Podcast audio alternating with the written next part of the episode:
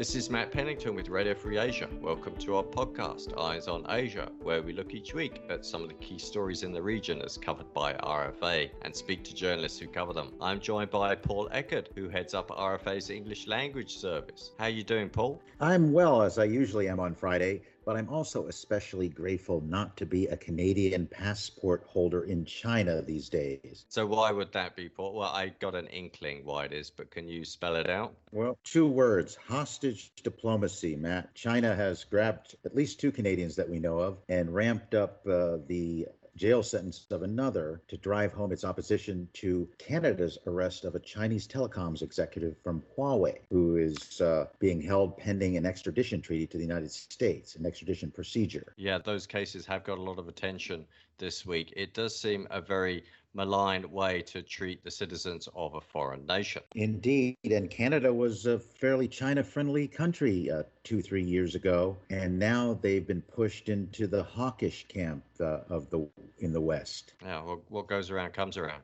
So, you know, on Southeast Asia this week, if I can share with you, we did some very good stories, I thought, from the Burmese service about some of a couple of volunteers who have helped ordinary people cope with the terrible COVID wave of coronavirus that has swept through Myanmar these past weeks. There's one, a 13-year-old volunteer at a funeral association who's been helping ship bodies from houses to crematoria in Myanmar's biggest city. And we also had a very good story, I think you had a hand in this one, about a nun in Kachin State in the north of Myanmar, who has also been volunteering to help people during the COVID pandemic.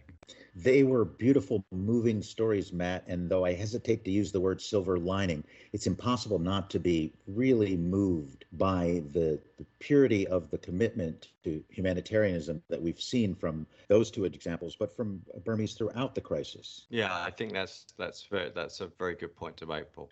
So we have a theme for this week's podcast, which is certainly less inspiring than those stories from Myanmar.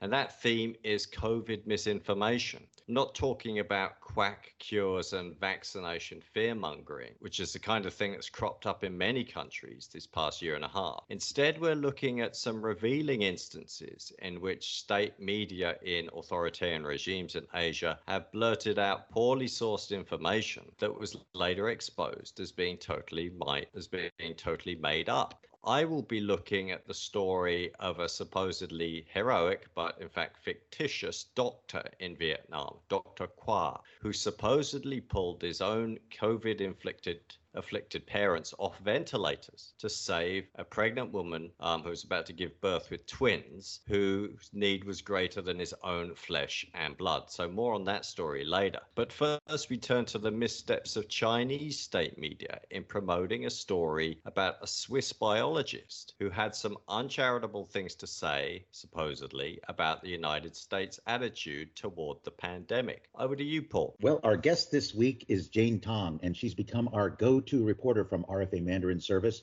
for fake news-related items in China.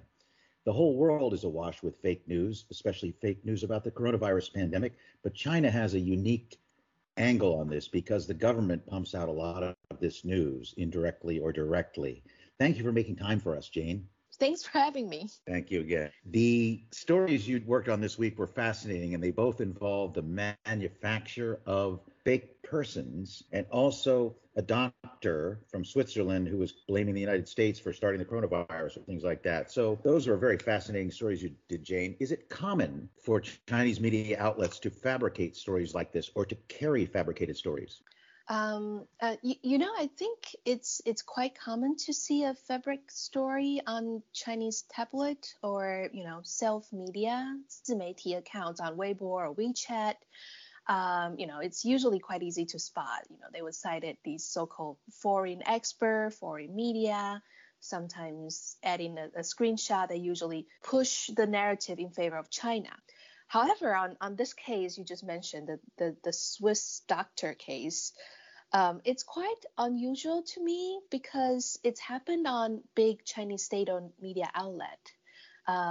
It first appeared on ChinaNews.com, Zhongxin Wang, and then it was widespread on 人民日报, People's Daily, which is one of the biggest CCP propaganda branch. So with all this fabric story we've seen in recent months around COVID origin, I think we can see that China actually really doubled down on these baseless COVID conspiracy theory and fake news. To me, it shows a sense of desperation from the propaganda department. When I was working on the story this week, I talked to some people who work or used to work at Chinese media, and they mentioned they're facing like pressure to follow the government's order on guiding the public opinion when it comes to COVID origin narrative, which, you know, I think it's a way to explain how we've seen a lot of incidents this past month. That's a helpful insight, Jane. And you pointed out that normally state media doesn't go this far. They're a bit cautious. You know, right. They still carry an angry line towards the West when required to, but they don't go out and out like that. That's true. What struck me as strange is they carried they did this went out in English too, didn't it? The Swiss doctor tweet was in English, wasn't it not? Or was it in Chinese only? Yeah, I believe it's in English. The tweet was in English first, and then it was picked up by Zhongxin Wang, which is ChinaNews.com in Mandarin, and then translated into English. So the whole operation is just, you would be surprised how a big state-owned media operation would be like that. It's not even like, you know, fact check or anything. Yeah, well, we do know that the wolf warrior, the famous wolf warrior diplomats at the top, I'm thinking of Hua Chunying and Zhao Lijian. Is that right? Yeah. Zhao Lijian, yeah. Forgive me. Zhao Lijian. Both of them have been caught tweeting fake news, out and out fake news and conspiracy theories. Right. Is it common for Chinese media to correct these stories when they get caught? Because the communist regime makes it difficult to admit to make a mistake. It's politically dangerous. China rarely publicly admits a mistake to people or to the world. So is it common for them to correct these errors? In the past year or so, I don't think it's common they correct their error. But on this case, on the Switzerland case, you know, when you have the embassy of Switzerland coming out and say, this news is false. We don't have such expert. I believe they even make a joke on social media, like, we want to know this doctor. Anyway, it's quickly made Chinese media in a pretty embarrassing situation internationally, especially it was spread in English too. So I'm not surprised they took this one down. However, like you say, I think most of the time they would let these fake news circulating, especially if the purpose of spreading the fake stories is to guide public opinions. In fact, this morning, I still see some of the Weibo accounts still, you know, circulate this Switzerland expert quote. Well, yeah.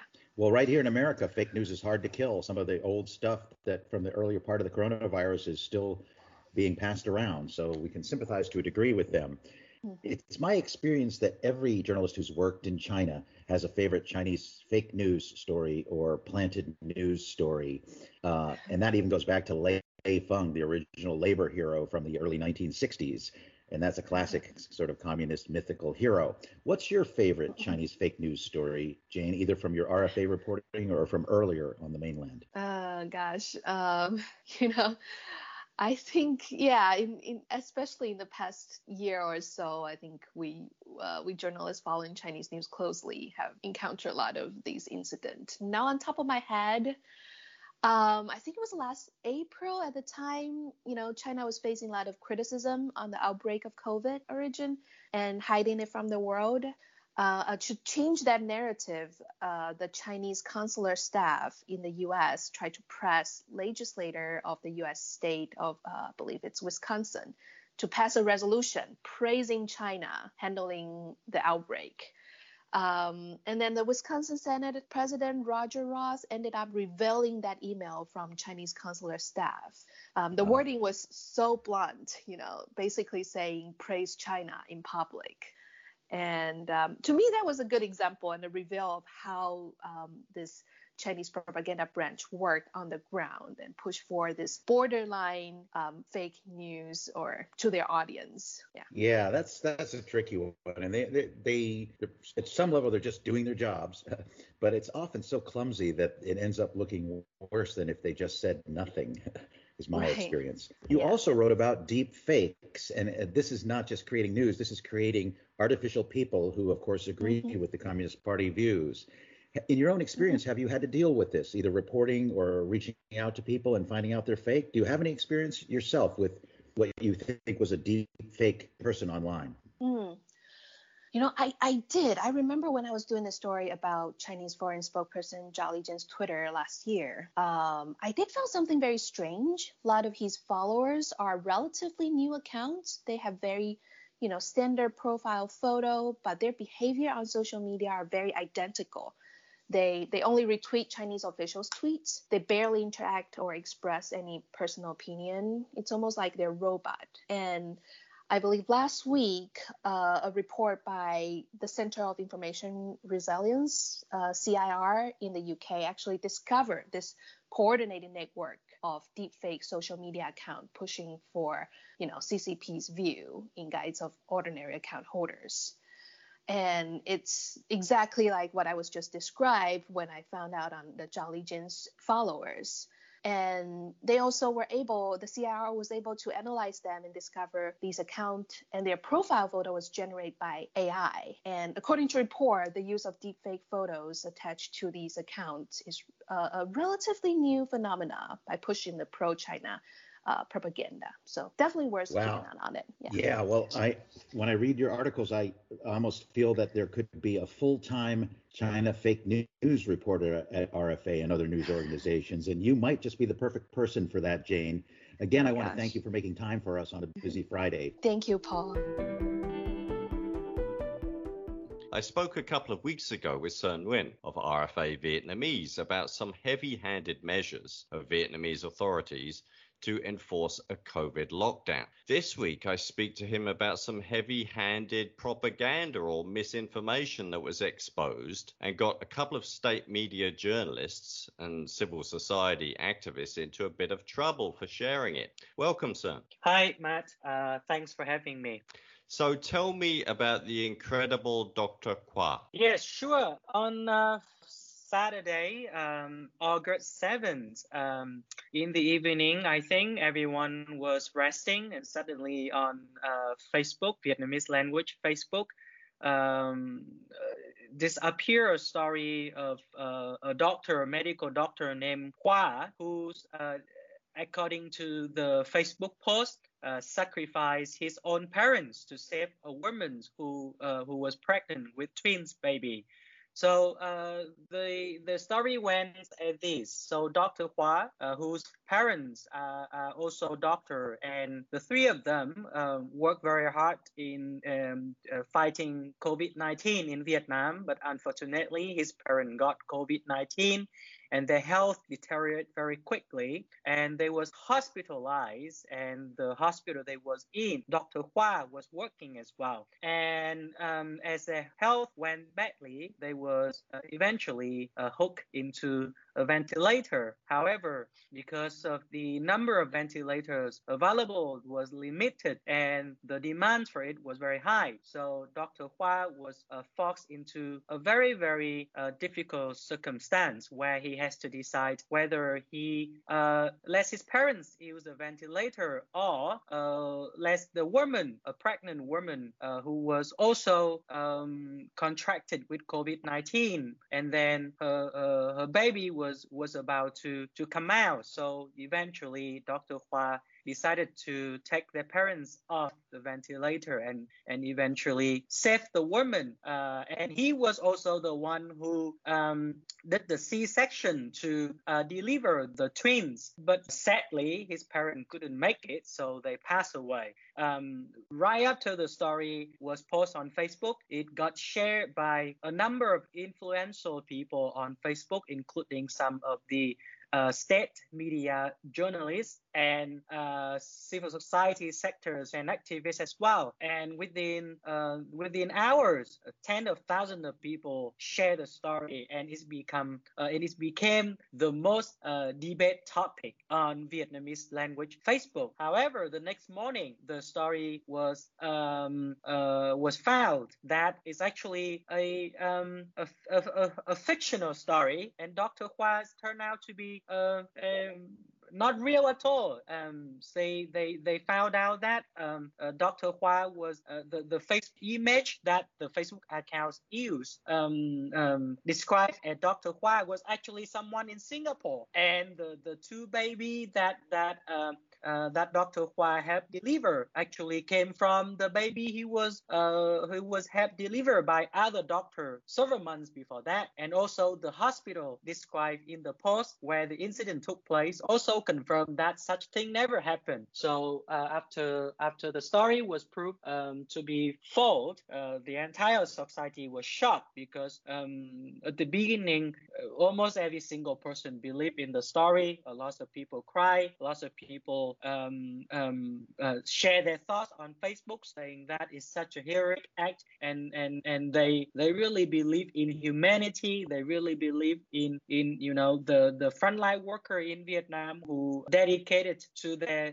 patients so much that they sacrificed their own parents. But then after everything turned out to be just a very misleading story and nothing was true at all, the people lost faith in a lot of people who share the story, including, unfortunately, some people from civil society sector as well. So now, even though the story had taken place a week ago, but the impact is still very fresh, and now people still debate about that. The police say that they are investigating, but nothing has come out yet. And I think the most important thing and the most consequential issue from this story is that now people have lost faith on the civil society and has lost faith in humanity as a whole. Yeah, I mean, in retrospect, it sounds like such a fantastical story that, and I think that some people in Vietnam were thinking this is kind of like something that was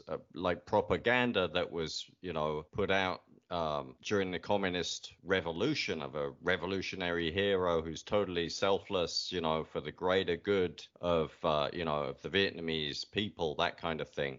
But do we actually know who was behind this Facebook post of Dr. Khoa?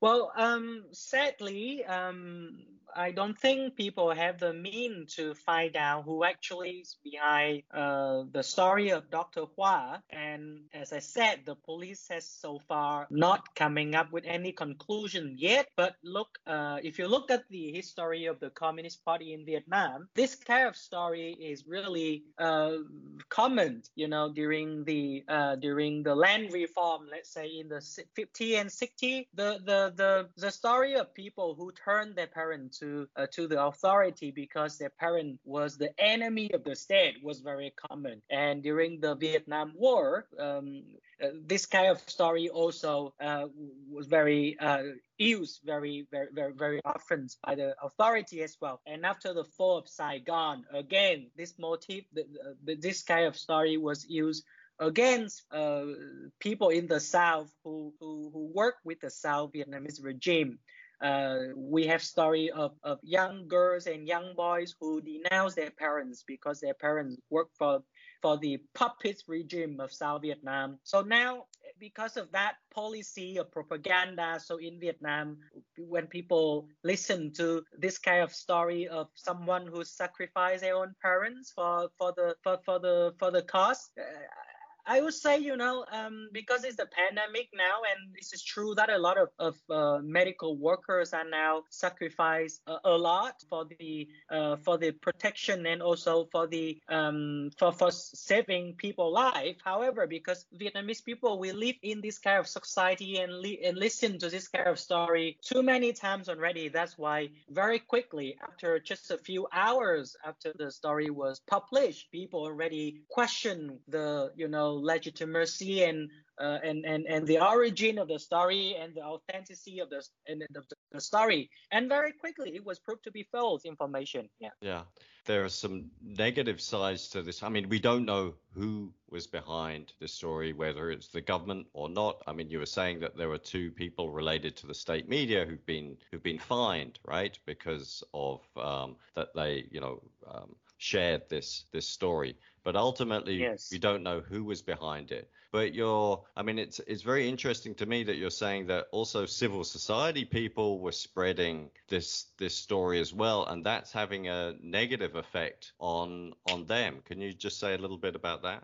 It is, yes. As I said, that when the story was published, tens of thousands of people share it, and many of them were people from civil societies, organization, very influential people who running very good charitable institution, and also projects that have poor people and people in the region where natural disaster took place very often. So now, because of these people sharing these stories, so many people in the country now question the credibility of these people who are from civil society. So the most consequential impact this story has created so far is that many people now questioning whether people should continue to support civil society or not, because of their very founders share this kind of story, and because of their representative and other influential people share the story. So now a lot of people are debating whether this organization are trustworthy. A lot of people are very critical of these individual, and also of their organization as well. So I think we are facing a crisis now, the crisis of trust, in which I think poor people would be affected most seriously, because imagine that these civil society organization now start receive funding and donation from the society, then there is no way they can continue their work, and ultimately poor people and vulnerable people in the society will be affected. Yeah. Thank you, Sun, very much for sharing your insights on how misinformation in Vietnam about the incredible Dr. Khoa, the fictional Dr. Khoa, has burnt not just the people in the state media, but civil society as well. Thank you very much, Matt, for having me. Thanks to Matt and Sun for unraveling the mystery of Dr. Khoa. That case seems a lot less clear-cut than the one in China about the Swiss biologist. There, it was pretty clear that the state media, for political reasons, was promoting a story that proved to be false. In Vietnam, it seems like a lot of people were suckered in by a story that was too good to be true. Yeah, and, it struck me that in authoritarian systems, like in Vietnam, that people, may be even more vulnerable to being duped by misinformation. And I say that because you don't really get much fact-checking and verification of stories, or at least that's my impression, that you sort of would in Western media outlets. I mean, what do you think? Well, yeah, I think so. There's no real gold standard, when they talk about the quote-unquote quality press. I always question, does China really have a quality press? Their state media are mostly useful from the point of view of outside reporters as just being a record of what's formally said by the government. They're almost stenographers, and they're not trusted widely by, certain classes of people at home. So, when there's a lot going on, there's no anchor of truth. Now, that's not unique necessarily to China, but I think there is, especially with a Leninist type regime. The other thing is that with China, once there's a party line, you have to serve it, and your career depends on that. So it's hard to say no, and it's hard to correct error. Indeed. And people aren't going out and admitting their errors, at least not in the Chinese system, it seems. Please join us again next week for another sampling of RFA's coverage. Until then, you can visit our website, rfa.org. Our past podcasts are available on platforms like Spotify, Apple Podcasts, and Google Podcasts. Just search for Eyes on Asia. If you've any feedback or suggestions, please drop us a line or attach an audio message. Our email is eoa@rfa.org. It stands for Eyes on Asia. I'm Matt Pennington with Radio Free Asia, joined by Paul Eckert. This podcast is edited by Eugene Huang. The series is created by Leo Kim and produced by Radio Free Asia. Thank you for listening, and please join us again.